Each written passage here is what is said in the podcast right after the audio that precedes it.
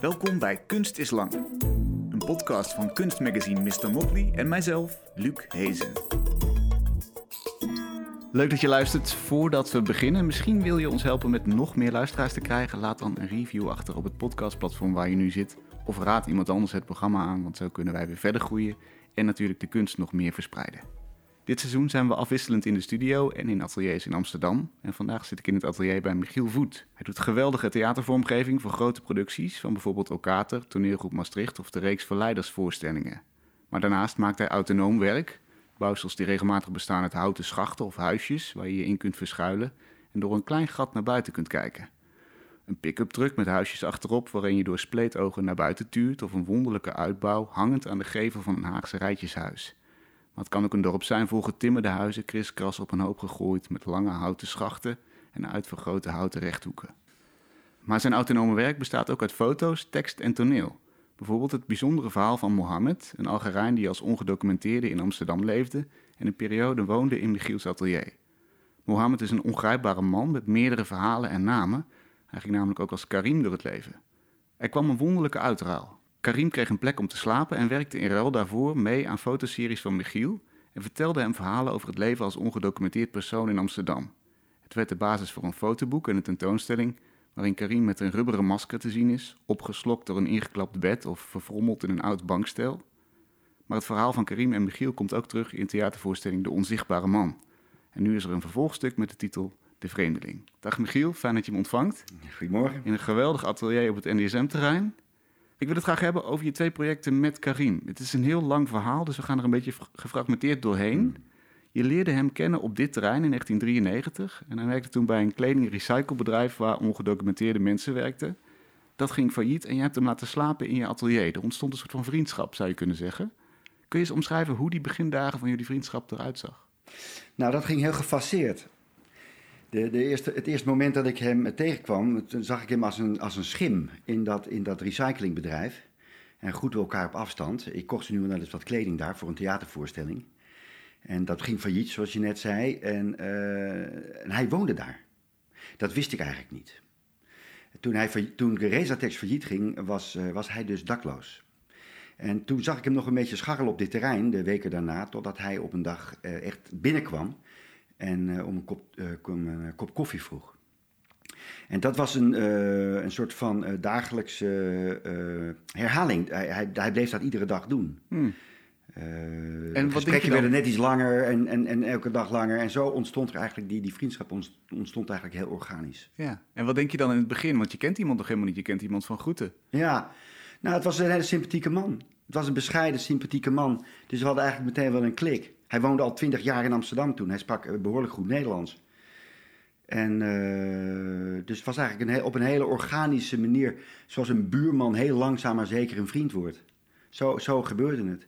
Maar de, de interesse in zijn leven was ook, ontstond dus gaandeweg. Dat was niet bij voorbaat een, uh, een soort van concept. Ja, dat begint over koetjes en kalfjes ja, waarschijnlijk. Waar ja, kom je vandaan? Ja, zo ging het. Ja. En toen vertelde hij steeds meer. En uh, zijn, de, de noodzaak voor hem om hier langs te komen werd steeds groter, uh, omdat hij dakloos bleek te zijn. En uh, uiteindelijk was het voor mij een vrij kleine moeite om, om, om, hem voor te stellen dat hij hier ook kon slapen als hij wilde. Wat was het eerste verhaal wat je over hem hoorde, over zijn geschiedenis? Oh, dat weet ik niet meer precies. Het, het, het waren flarden. Het waren altijd flarden van hoe hij zich bewoog als ongedocumenteerd iemand. Uh, een heel indrukwekkend verhaal waar hij al vrij snel mee kwam, was dat, dat hij een, een, verblijfsvergunning had wat een valse uh, kaart was. Wat een vals ver, verblijfsvergunning was. En daar stond de naam Karim Ramtani op. Ik weet het nog. Hij, hij nam op een gegeven moment de telefoon op. Hij werd gebeld, hij, hij nam zijn telefoon op en hij zei met Karim. Dan had hij een gesprek in het Arabisch en toen zei ik uh, tegen hem, jij toch Mo? Jij toch Mohammed? Zei hij, ja, ja, ja, Michiel, dat is een lang verhaal. Toen pakte hij zijn, zijn pasje. Er stond Karim Ramtani op. Ik zei, wat is, dat voor, wat is dat voor naam? Ja, dit is mijn valse verblijfsvergunning. Die heb ik gekocht. Het is een Marokkaanse naam. Ik heb die gekocht van een man, een Marokkaan, die heette Karim Ramtani. En die dupliceerde zijn identiteit. Die maakte verschillende identiteitskaarten met zijn naam erop. En die verkocht hij. Nou, dat vond ik zo'n fascinerend verhaal. Dus toen werd ik meteen getriggerd. Ik zei, maar wat, wat, wat, wat is dit voor leven dan? Hoeveel Karim Ramtani's lopen er dan in Amsterdam? Ja. Toen zei hij, nou, in ieder geval drie. Maar misschien wel meer. Nou ja, ik vond het fascinerend, maar ook schrijnend. En, eh, en zo begonnen die verhalen. Elke, eh, elke dag of iedere week kwam er wel weer een nieuw verhaal bij. Die verhalen waren zo sterk en zo eh, onvoorstelbaar. Dat ik ook wel met regelmatig aan begon te twijfelen of die verhalen eigenlijk allemaal wel waar waren. Heb je nog zo'n voorbeeld? Ja, ik heb een heel goed voorbeeld. Want ehm, eh, hij vertelde op een gegeven moment dat hij eh, een vrouw had. Een, een, eh, een Duitse vrouw. Hij ging veel naar München, zei hij. Was hij weer een paar dagen weg. Eh, ik vond het altijd een wonderlijk verhaal. En op een gegeven moment had hij daar ook een kind bij. En toen vroeg ik wel eens om een foto om die vrouw of, zijn, of, of, om een kind van die vrouw. Maar dat, dat, dat, dat deed hij dan schimmig over. Dus ik, ik, ik kon dat niet helemaal peilen. Op een gegeven moment belde hij weer, was hij vrolijk. Hij belde op dat hij in Keulen zat, op een terras in de zon, met zijn vrouw. Nou, en ik eh, had een leuk gesprek over en we hingen op na vijf minuten. Maar toen zag ik hem vijf minuten later fietsen op de Klaprozenweg. Hier in Noord. Ja, en toen dook ik weg achter een auto. Want ik wilde niet dat hij mij zag. Want ik wilde de illusie van onze, van onze vriendschap, en van on- nee, niet van onze vriendschap, maar van die verhalen dat die waar waren, die wilde ik in stand houden. Ik schaamde me eigenlijk dat ik daar was, dat ik hem betrapte. Maar ik vond het ook vervelend. Ik denk, hé, wat is dit nou? Ja. Maar er, er ontstond eigenlijk een soort van code in onze vriendschap waarin dat was toegestaan. Zo gaandeweg. Enerzijds om, omdat ik hem wilde, nou ja, wilde beschermen. Mhm. Want ik, hij, hij, hij had blijkbaar behoefte om die verhalen te vertellen. En ik had blijkbaar behoefte om die verhalen te horen. Want, jij wilde wel gefascineerd raken Ja. door zo'n mysterieuze Ja. figuur. Dus het werd een hele, het werd een hele eh, dubbelzinnige, maar ook nogal discutabele vriendschap eigenlijk. Als je, ja, het is maar hoe je het noemt. Uh-huh. Misschien wel een hele, hele pure vriendschap. Omdat je mocht liegen zonder dat we daar een waardeoordeel over hadden. Ja. Hij eh, kon in zijn verbeelding de wereld groter maken dan hij in werkelijkheid was. En ik deed alsof ik het geloof. En voor mij was het, eh, waren het ingangen om, om nieuw werk te maken.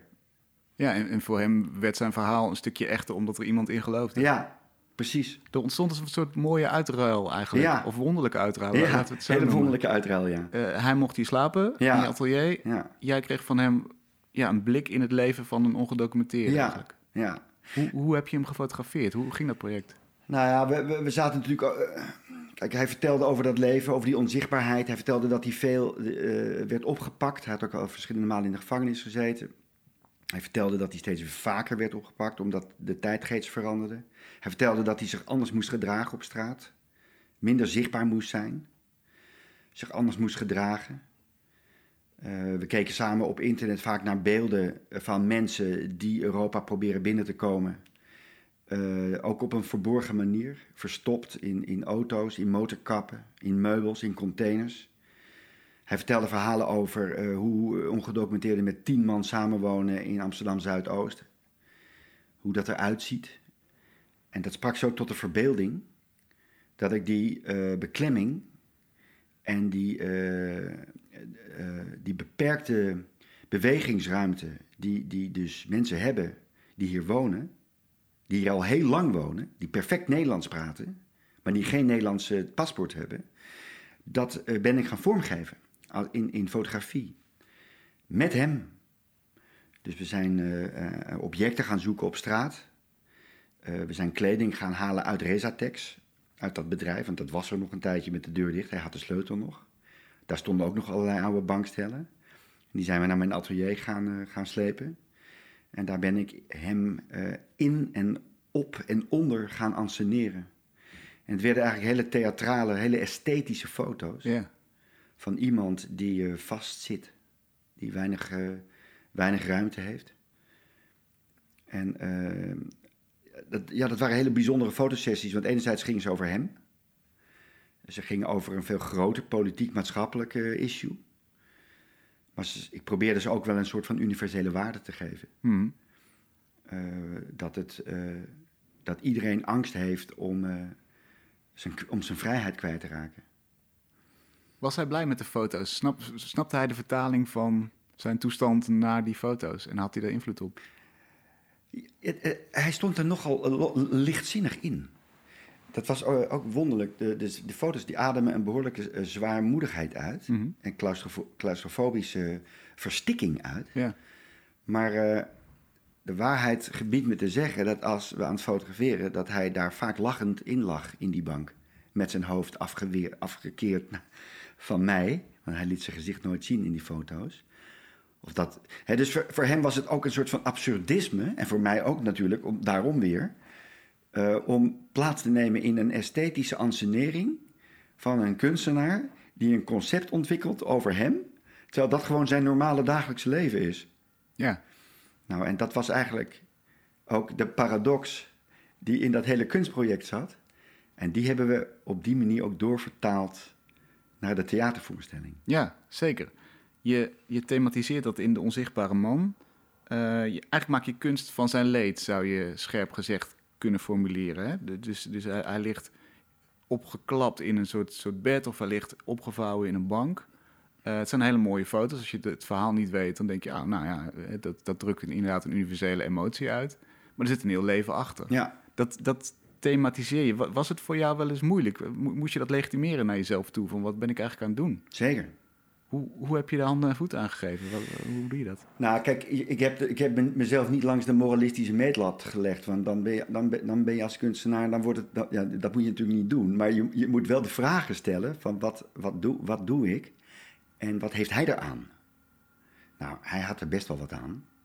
Want, eh, dus daar kwam ik wel mee weg, zeg maar. Namelijk een slaapplek en... Ja, en hij verdiende er geld mee en we Oh, ja. hadden een goede vriendschap. En, en, en, en hij kreeg ook nog per foto een provisie. En, eh, en het was ook een, eh, ja, nee, dus hij kon dat verhaal vertellen.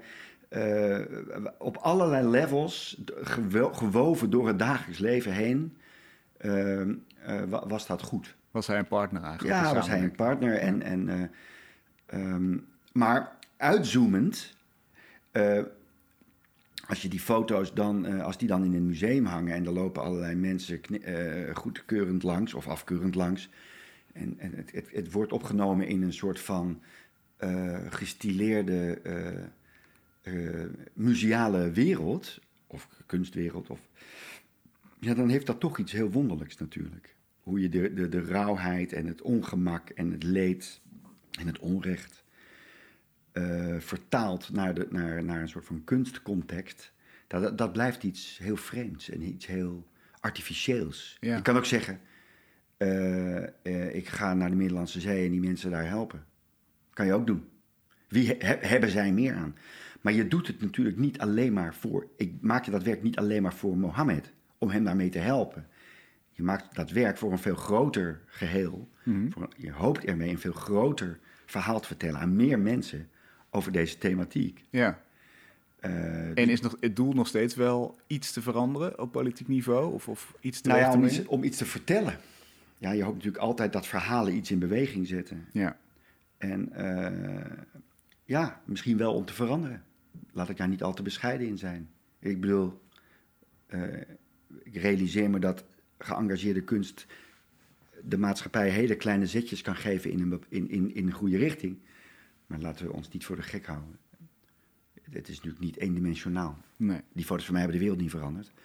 Maar ehm, het heeft wel, het zet een denken in gang bij mij. Ik praat daarover nu met jou. eh, met allerlei mensen die de tentoonstelling waren. Naar allerlei mensen die naar een theatervoorstelling zijn gegaan. En dat voelde heel zinvol en heel nuttig en heel waarachtig. Ja. Inderdaad, je schetst heel mooi en je schrijft ook op je website dat je op een gegeven moment bewust wordt van het feit dat je selectief dingen uit de buitenwereld binnenlaat. Zoals eigenlijk iedereen en, en zeker denk ik kunstenaars doen, om je kunst te kunnen maken. Dus er, er is een Amsterdam waar heel veel ongedocumenteerde leven in hele verborgen werelden en die heb je eigenlijk altijd buiten de deur weten te houden.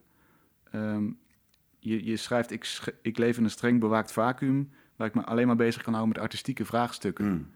Eh, voel je daar dan schuldig over?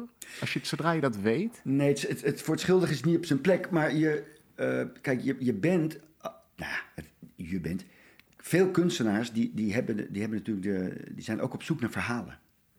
En eh, op zoek naar ingangen om werk te maken. Die, die, die, die, eh, die drijfveer om werk te willen maken, die is er. Ja, En waar die vandaan komt, dat weet ik niet. Want dan kom je in een soort van psychologisch gesprek terecht. Maar die, die is er dus blijkbaar. Dat is dus een constitutie. Je bent dus een, een doorgeefluik van verhalen, van beelden. Ehm, dus je hebt altijd je, je, je, je sensors openstaan om te kijken wat er om je heen gebeurt. Maar je kan ook in het atelier eh, in een soort van microcosmos terechtkomen. Dat je je eindeloos blijft bezighouden met artistieke vraagstukken. Artistieke Ja. vraagstukken die op een, een of andere manier zijn losgezongen van de werkelijkheid. Dat doe je niet bewust, maar dat zijn processen die, die kunnen ontstaan. En dan kan je daar weer van schrikken en denken: ik ben hier al nu al maanden in dit atelier en ik ben alleen maar bezig met composities van foto's. Maar de hele wereld staat in de fik. Ja. Dus dan is het weer zaak om de ramen open te zetten, om naar buiten te gaan, om- om op reis te gaan. Of om te luisteren naar mensen die je tegenkomt. En om onverwachtheden en eh, eh, oncomfortabele situaties op te zoeken, om dat weer open te breken. Want het is natuurlijk een ongekend privilege dat je hier in Ja. maanden alleen maar met compositie bezig kan Ja. zijn. Dat je ervoor kunt kiezen om die wereld Zeker. bij te Maar dit gaat ook over de westerling. Juist. Dit gaat niet alleen maar over de kunstenaar. Nu gaan we naar de vreemdeling toe. Maar dat is dat over het volgende project. Maar dit gaat ook over de westerling. Die, die, die continu bezig is met het verzamelen van informatie. Het wordt hem voorgeschoteld. We zeppen ons door de werkelijkheid heen. Het is een vorm van eh, voor, voor amusement. Het is een vorm van entertainment. Het is een vorm van verdoving. Mhm. Het is een vorm van verslaving. Om al die beelden en al die verhalen en al die impulsen tot je te nemen. Mhm. En je moet je elke keer wel bij de les houden. eh, om je te realiseren van, wacht even, wat, wat, welke verhalen komen nu allemaal tot me? Welke verhalen moet ik dieper laten doordringen? Ja, Welke verhalen zijn eigenlijk onacceptabel? Waar moeten we het over hebben? precies. Vooral wat doe je ermee? Wat doe je ermee? Want het Precies. kan ook een, een, een breed scala aan verhalen worden die je, omdat je een weldenkende burger bent, gewoon tot je neemt. Ja. En je gaat over tot de orde van de dag. Precies. En je blijft je maar wentelen in je comfort en in je welvaart en in je microproblemen die er totaal niet toe doen. Ja. Omdat je band gesleten is en vervangen moet worden of eh, weet ik veel wat. Maar is dat egoïstisch of is dat hoe- Nee. hoe wij als mensen in elkaar zitten? Dat is hoe, dat, ik vermoed hoe wij als mensen in elkaar zitten. En Ja. dat, is een glijd, dat is iets, een soort van proces waar je natuurlijk steeds dieper inrolt. Zeker als, je het, als wij in het Westen die het zo goed hebben, niet iedereen dus, hè? dus niet de Karim Ramtanis, hè? maar wij, de, de, de gedocumenteerden, van een, met een witte huidskleur ook nog vaak. Mhm. Niet altijd natuurlijk, maar eh, de geprivilegeerden hebben het goed in het Westen. En eh, je bent je vaak eh, niet bewust van wat voor een onwaarschijnlijk privilege dat is. Ja. En mensen als Karim Ramtani, die wijzen je daarop. Dat is eigenlijk wat er gebeurt. Als je de deur openzet en, Ja. en iemand koffie geeft en het Ja. open staat. Ja, precies. Dat zijn, dat zijn de oogkleppen die je open moet zetten. Ja. En, het, en, en ook natuurlijk het. eh, Je moet natuurlijk ook het verlangen hebben om je te willen verplaatsen in de ander. Dus dat is ook nog een, een, een- een, een belangrijk kenmerk. Of de nieuwsgierigheid moeten hebben om je te kunnen verplaatsen in de anderen. Ja. En door de verplaatsing in een ander kijk je eigenlijk met die ogen naar jezelf. Dat is wat er vaak gebeurt. Op een gegeven moment heb jij de ramen weer opengezet, zoals je het zo net zei. Ja. Je bent ook naar andere ongedocumenteerden in Amsterdam Ja, ja. gegaan. Wat kom je dan tegen? Nou, toen kwam ik ongelooflijk veel verdriet tegen en, eh, en pijn. Ik vond het eh, ontluisterend. Toen kwam ik erachter dat Karim wel echt een meester was in het vertellen van verhalen en in het leven. eh, in een soort, ook in een soort van imaginaire werkelijkheid. Dat hij daar echt heel goed in was. Waardoor het leven heel draaglijk werd voor hem. Hmm. Want ik ben wel mensen tegengekomen in de Indische buurt en in Zuidoost. Dat was echt kommer en kwel. Heb je één voorbeeld? Vertel. Nou, een man die al, al, al 20 jaar in, in, in Pakistan, al twintig jaar in Amsterdam woonde, niet meer terug kon. Vanwege eh, politieke eh, issues. Als hij zou teruggaan, zou hij, eh, zou eh, in de gevangenis gaan. Voor, voor, voor tien jaar of iets vreselijks. Maar zijn gezin woonde daar. En eh, zij, hij is toen vertrokken eh, toen zijn vrouw nog zwanger was. Eh, dus hij heeft vanaf dat moment heeft hij dus in, vanuit Amsterdam met FaceTime heeft hij contact met zijn, met zijn kind, wat hij nog nooit in de werkelijkheid heeft gezien. Hij verdiende een krankzinnig laag salaris in een snackbar. En hij kreeg door de depressie die hij eraan had gehad, die hij daardoor kreeg, zulke eh, onwaarschijnlijke angstaanvallen. Waar geen, me- geen psychologische hulp voor mogelijk was, omdat hij was ongedocumenteerd. Dus het is een soort van kolk van, van, van, van, van ellende waar zo'n man in komt. Nou, het was een afschuwelijk verhaal. Het, was af, het, het zat muur en muur vast. Ja. Nou, dat was rampzalig om dat eh, aan te horen. En, en dan, dan op, op dat moment denk ik, als je dat hoort, is die kunst toch wel heel ver weg. Hoe, Ja. hoe breng je die werelden Ja, bij elkaar? Nou ja, dus dat, dat, wat dat betreft moet het... Zo'n project krijgt dan wel heel veel lading. En ehm, dat vertelde ik dan weer in Karim Ramtani. En dan vertelde hij dan weer verhalen over hoe hij ook weer andere mensen kende... die ook in vergelijkbare situaties... Dus zo, die... Kijk, Karim Ramtani had het vermogen om eh, op die situatie van hem, die, die dus heel ernstig en dramatisch was en ook politiek beladen was, ook historisch beladen was. Want we hadden natuurlijk ook heel vaak weer over de geschiedenislijnen, hoe dat allemaal zo ver gekomen is. Komt natuurlijk weer heel veel ook door de koloniale geschiedenis van Nederland. zeker van Europa aan de overkant van de Middellandse Zee. Algerije, Marokko, Tunesië zijn allemaal Franse kolonies geweest. Dus daar kwamen we allemaal terecht. Dus dat die, die, die deur die, die, die openging omdat ik Karim Ramtani leerde kennen... die, die ging niet alleen maar naar, naar dat soort mannen in de Indische buurt... eh, met alle tragiek van dien...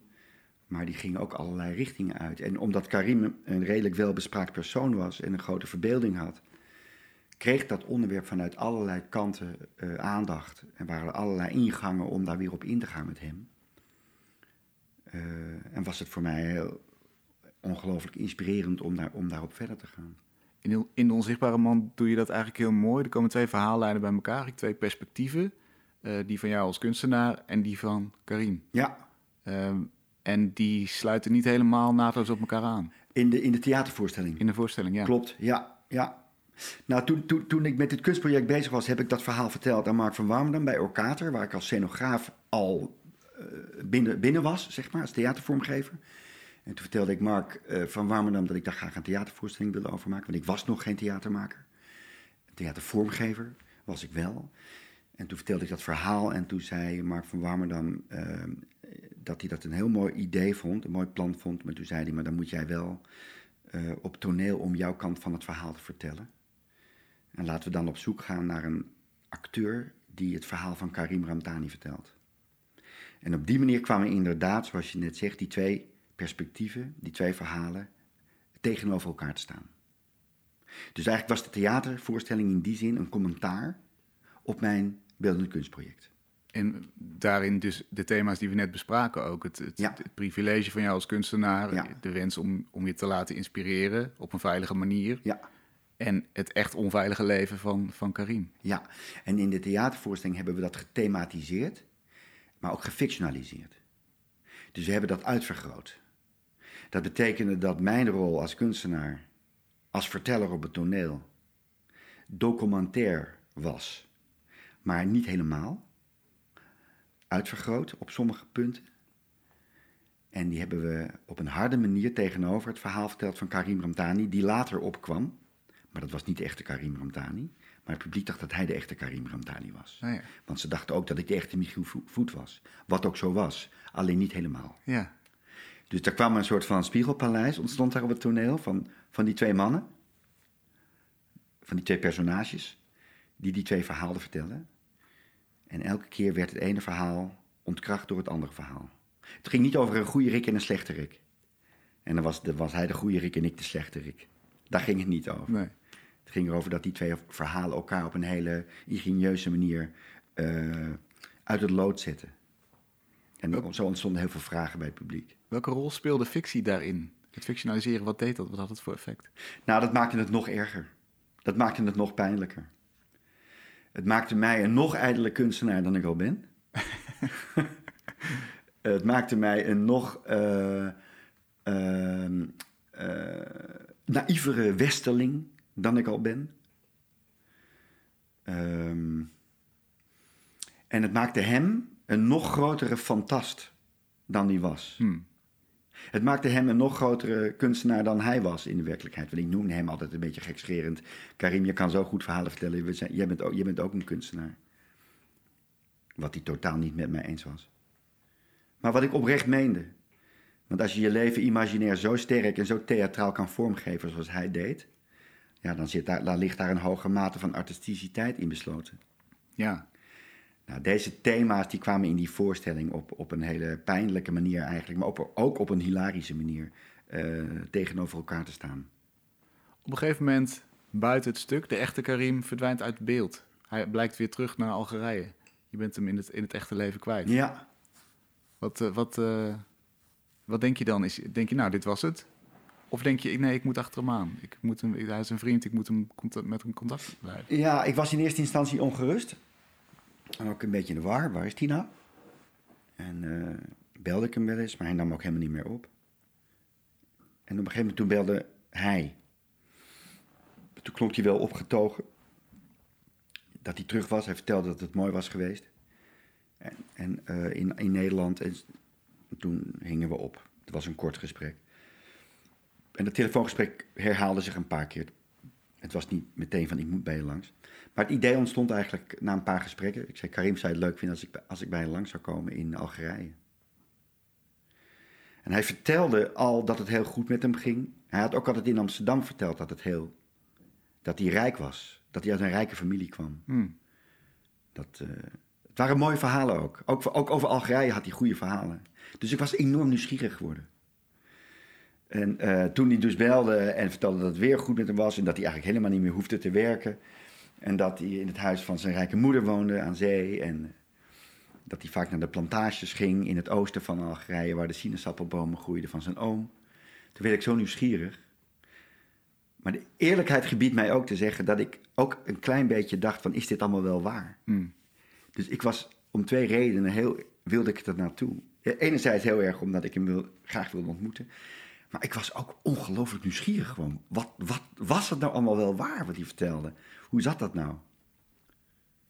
Nou ja, het waren altijd leuke gesprekken. En hij zei, hij hield het een beetje af.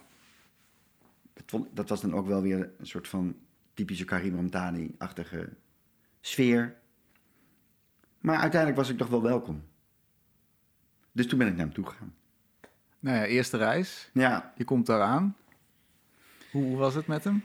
Nou, hij kwam niet opdagen. Hij kwam niet opdagen. Nee, Geheel in stijl. geheel in stijl, ja.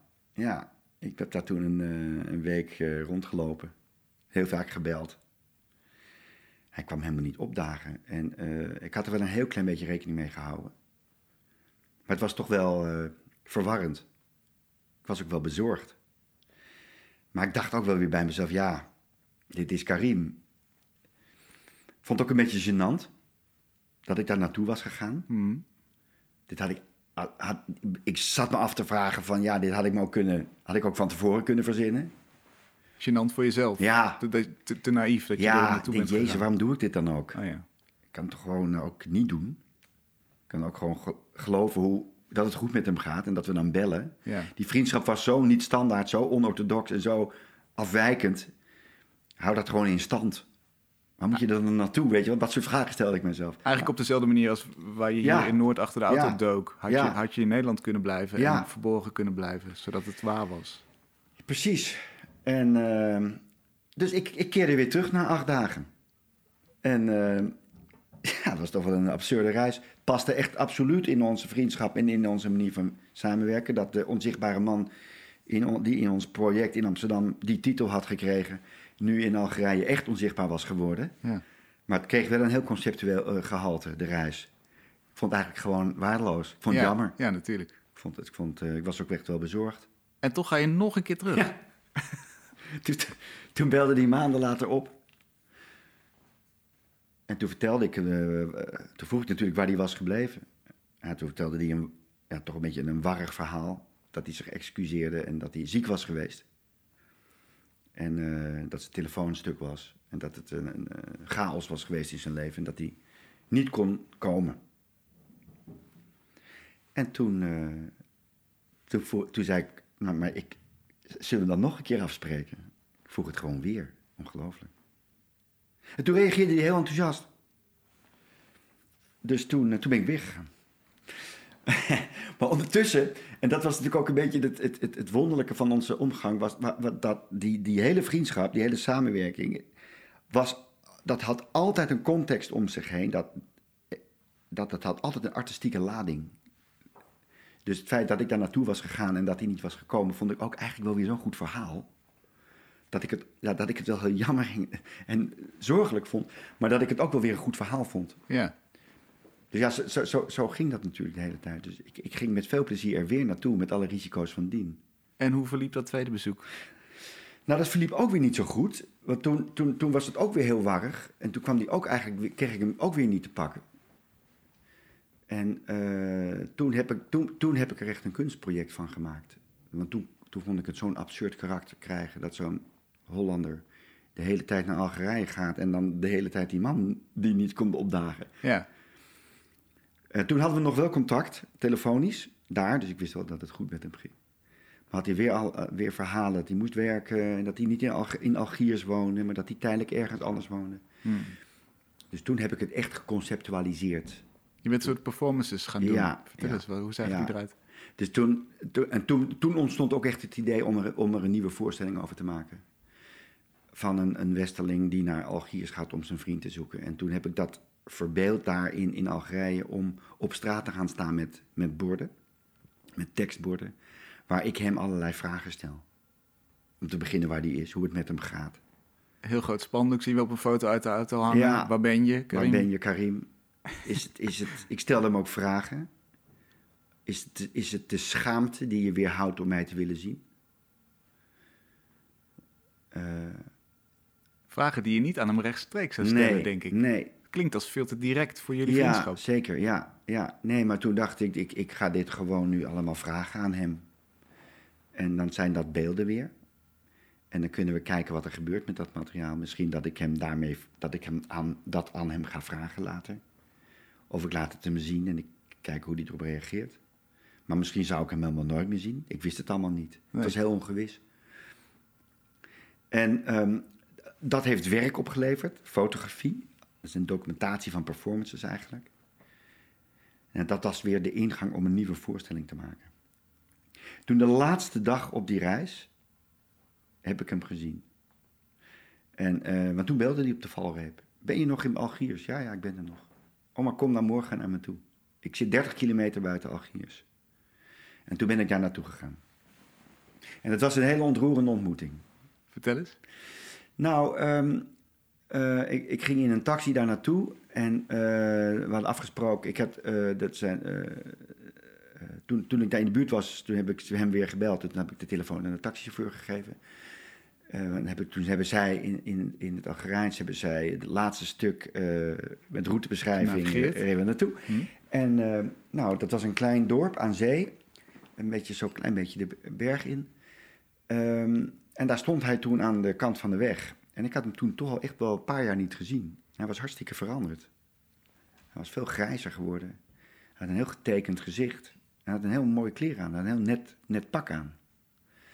En hij zag hier best wel ravelig uit. Ik bedoel, met, met kleding van de kle- kle- kringloopwinkel. En hij had natuurlijk best een zwaar leven. Hm. En eh, hij zag er hartstikke goed verzorgd. En het was een hele nette meneer geworden. En ehm, nou, dat, dat, we hebben elkaar eh, gedag gezegd. En toen ben ik met hem meegelopen. En toen heeft hij mij zijn huis laten zien, wat hij had gekocht. Toen bleek toch dat hij in 20 jaar geld had gespaard in Europa. Had hij een klein huis gekocht. Heel sober, heel mooi. En toen stelde hij eh, zijn Algerijnse vrouw voor. En hij had altijd verteld dat hij met een Duitse vrouw was getrouwd en Mhm. twee kinderen had. Hm. En het bleek dus een Algerijnse vrouw te zijn. Maar toen heb ik hem niet gevraagd: Waarom? waar, waar, is, jouw, waar is jouw Duitse vrouw? Ja. Dus ik- nee, dat was natuurlijk allemaal heel raar. En dat, niet dat het pijnlijk was, maar, het was nou, maar ik wilde gewoon niet. We moesten nu echt gaan schakelen om de imaginaire werkelijkheid nu echt definitief los te laten. En om die er niet meer bij te halen ook. ja. Die was ondergeschikt geworden Ja, aan wat was- er wel was. Wat het was. Het was een kamer, het was een, een huis, dat was, daar was alleen een televisie en een bankstel. Dat was het. Ja. En er was nog een soort van zijkamer waar, waar misschien spullen lagen. En een keuken. Extreem sober, extreem schoon. Ja, heel prettig. Maar het was gewoon een leeg huis. Oh ja. En hebben we op die bank gezeten, de televisie bleef aanstaan. En hebben we een heel leuk gesprek gevoerd. Maar het was heel onwennig ook. En toen hebben we nog een eh, gegeten. Toen heeft zijn vrouw het eten gebracht. En eh, toen was hij opeens ook echt de man des huizes. Zijn vrouw kwam er niet bij zitten. Toch, ja. het was een totaal andere sfeer dan, dan we in het atelier hadden... waar meestal wel een fles rode wijn werd opengetrokken... en waar hij vaak een, een joint opstak. En we muziek draaiden en eh, het goed hadden samen. Ja. En toen hebben we nog een wandeling gemaakt door de buurt. En toen, toen liet hij mij eh, de, de plek zien waar hij werkte. Een, een parfumfabriek waar hij in het magazijn werkte. Hij was helemaal niet rijk. Het was helemaal niet zoals hij had verteld in Amsterdam. Hoe zijn leven in Algerije eruit zag. Maar het was, het was een mooie ontmoeting. Was het, was het goed voor jou om te zien? Of dacht je, ik vond eigenlijk stiekem die illusies mooi? Nee, ik vond het heel mooi om te zien. Oh ja. Vond het heel mooi om te zien. En het was, we waren eigenlijk echt bij de, bij, we waren bij de werkelijkheid. En ehm, eh, we, we zijn nog naar de kust gelopen. En heeft hij verteld eh, dat hij als jongetje altijd naar de overkant keek. Altijd naar de andere kant waar Europa ligt. En dat tijdens de burgeroorlog, die eh, bloedig en hard was in de jaren negentig van de vorige eeuw, dat zijn moeder hem heeft gesmeekt om Algerije te verlaten naar Europa. Omdat ontzettend veel eh, slachtoffers vielen in die oorlog. Dus dat heeft hij toen gedaan. En ehm, nee, dus het was, het, was, het was een harde en rauwe, maar ook eh, werkelijke werkelijkheid. En ehm, hij keek met, eh, ja, met melancholie, maar ook wel met rijkdom terug op de 22 jaar in Europa. En daar ontstaat dan weer een nieuw stuk uit, Ja, De ja. Vreemdeling, Ja, waarin het ook gaat inderdaad over die grotere geschiedenissen en waarin het eigenlijk meer de Europeaan Michiel wordt die, Ja. die gevolgd wordt. ja, Je, je speelt weer je eigen ja, personage. ja. Wa- Wat zijn de grote thema's in dat stuk? Nou, ik ridiculiseer het nog veel meer dan bij de eerste voorstelling. Dus. eh, nou, toen ik daar dus was, die eerste periode, en, en eh, toen ik daar die performances heb ik, dat heb ik dat allemaal laten fotograferen door een Algerijnse man die ik ook was tegengekomen daar.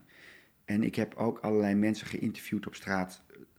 En dat is ook gefilmd, dus dat heeft videomateriaal opgeleverd. En daarin eh, vroeg ik de, de personen die ik op straat aansprak: Weet u waar Karim Ramtani is? Meestal kreeg ik te horen: Wie is dat?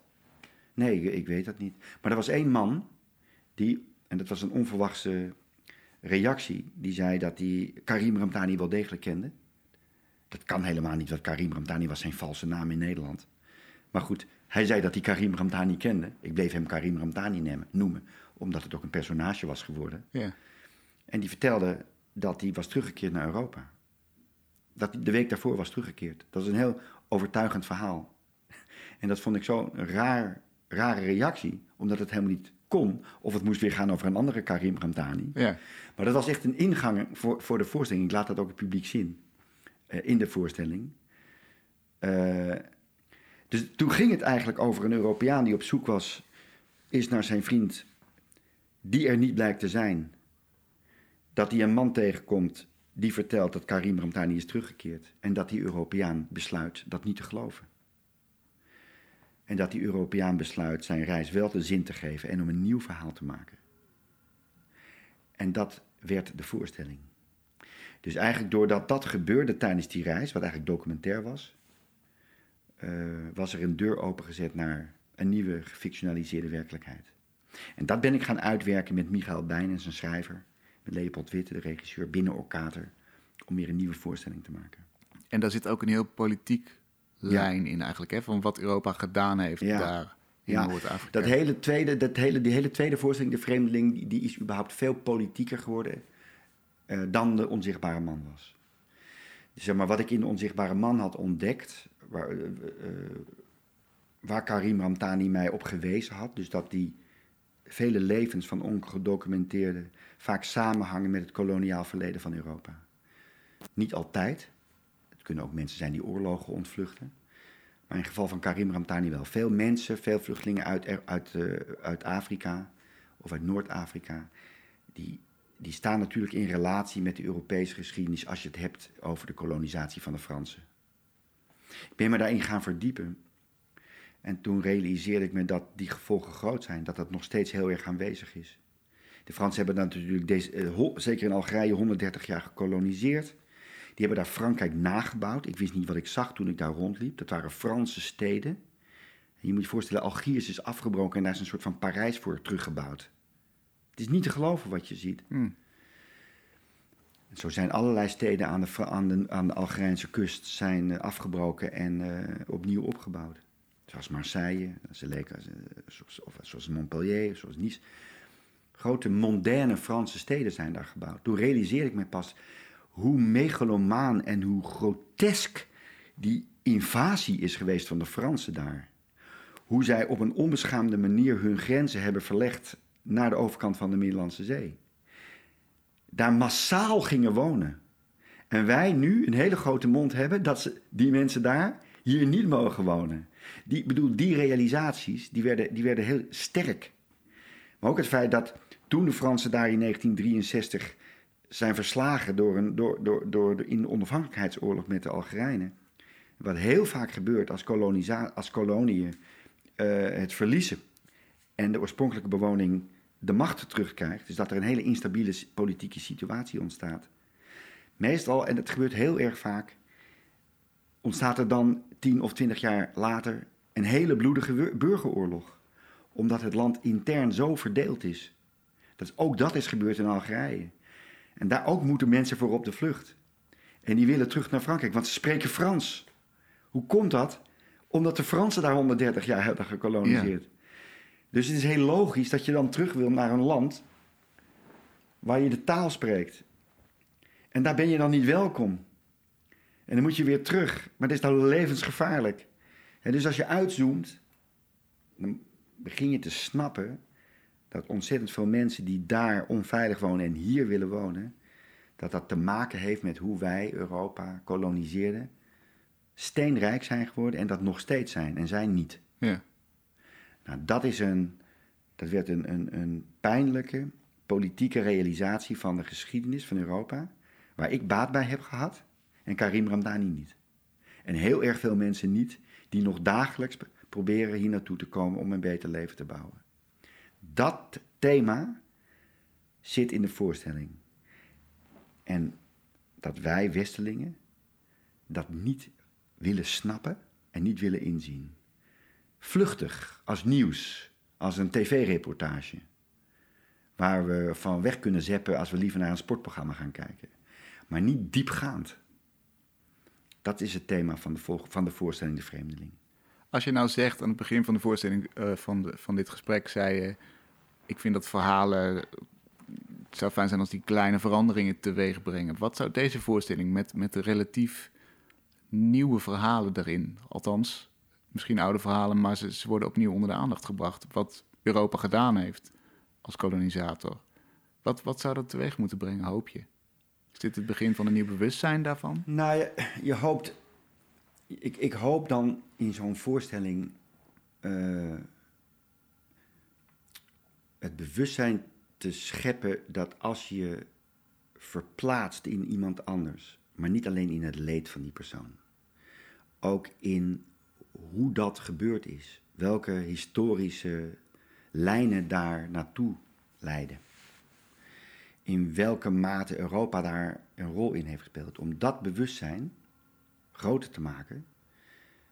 Als, als je dat bewustzijn uh, beter tot je laat komen, als, als bezoeker of als toeschouwer of als mens, dan reageer je zachter en menselijker op wat er allemaal gebeurt. Minder defensief.